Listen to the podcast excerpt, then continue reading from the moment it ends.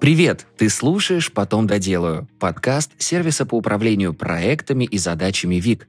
У микрофона ведущий подкаста Илья Вахмистров, и мы продолжаем разговаривать с тобой о том, как укладываться в дедлайны, работать в команде и быть лучше.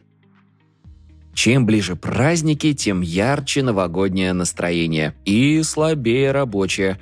Фокусироваться на задачах хочется все меньше, ведь в голове лишь мысли о том, что еще немного, и отдыхать. А в это время, наоборот, подходят дедлайны у многих проектов. Нужно успеть сделать работу на конец декабря и январские. Ну, в общем, дел не в проворот. Многие начинают гнаться за количеством выполненных задач, что в итоге приводит к нездоровой и даже токсичной продуктивности. Как следствие, это выгорание и куча стресса, которое на праздниках начинаешь заедать оливье. Чтобы к этому не привести, советую поддержать баланс в работе. И поэтому, вот, пожалуйста, держи 8 правил по выживанию перед праздниками. Как остаться продуктивным в последнюю рабочую неделю? Большинство советов применимы не только к Новому году. Если есть проблема с концентрацией, попробуй использовать один из упомянутых.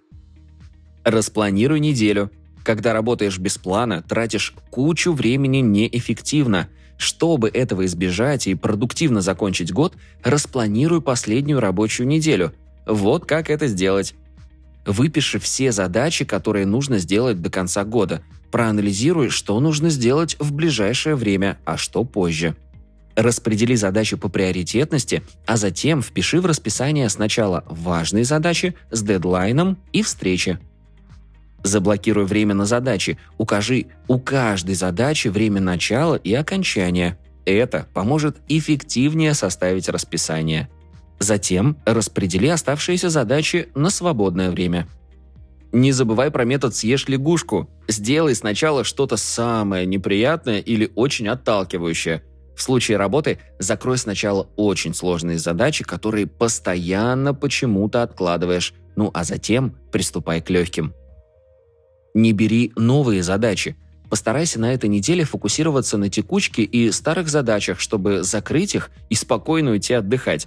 Новые задачи по возможности перенеси на следующий год, ну, чтобы не делать все в экстренном режиме.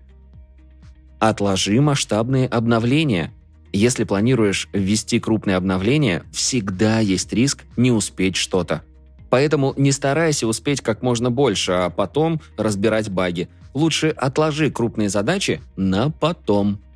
Например, если разрабатываешь приложение и планируешь введение нового функционала, нужно много времени для тестирования, прощупывания почвы, сбора фидбэка, и если выкатить обновление быстро, можно все новогодники потом эти баги чинить.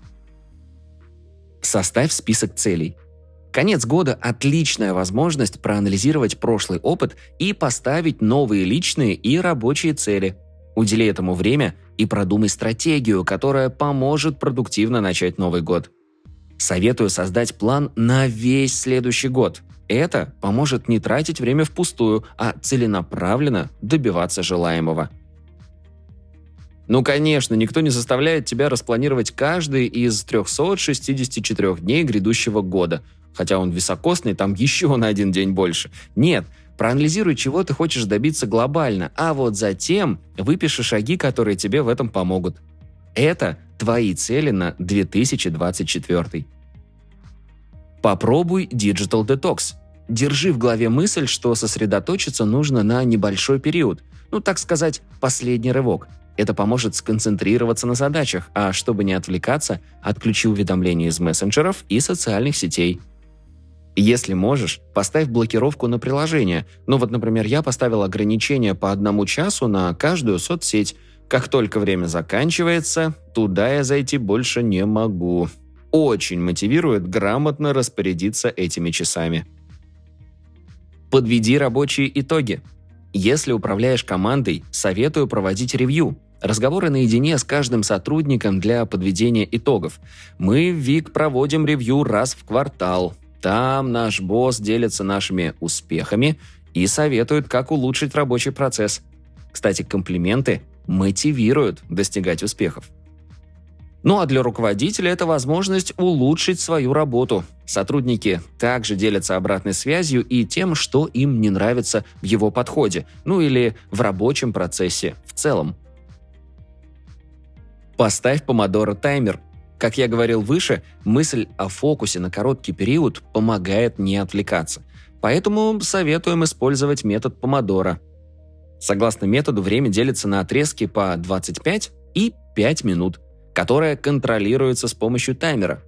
25 минут ты фокусируешься только на работе, а вот потом 5 минут отдыхаешь. Это мотивирует держать концентрацию. Откажись от мультизадачности. Когда делаешь несколько дел одновременно, организм чаще вырабатывает гормон стресса.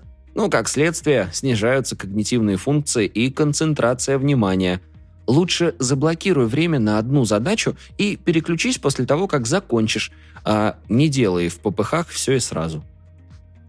В общем, не пытайся успеть все в этот ограниченный период времени.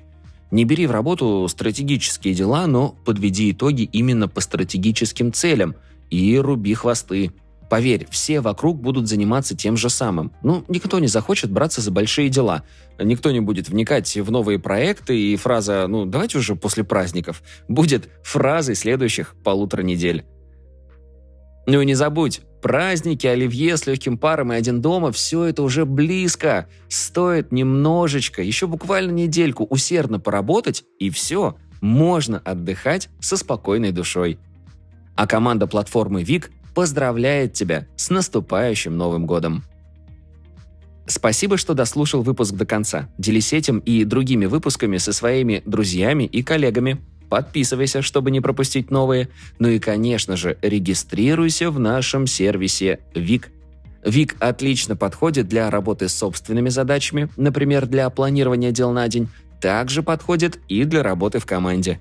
Регистрируйся, чтобы стать эффективнее и делать больше – на этом все. До встречи в следующем выпуске. Кстати, до Нового года он еще обязательно будет и не один.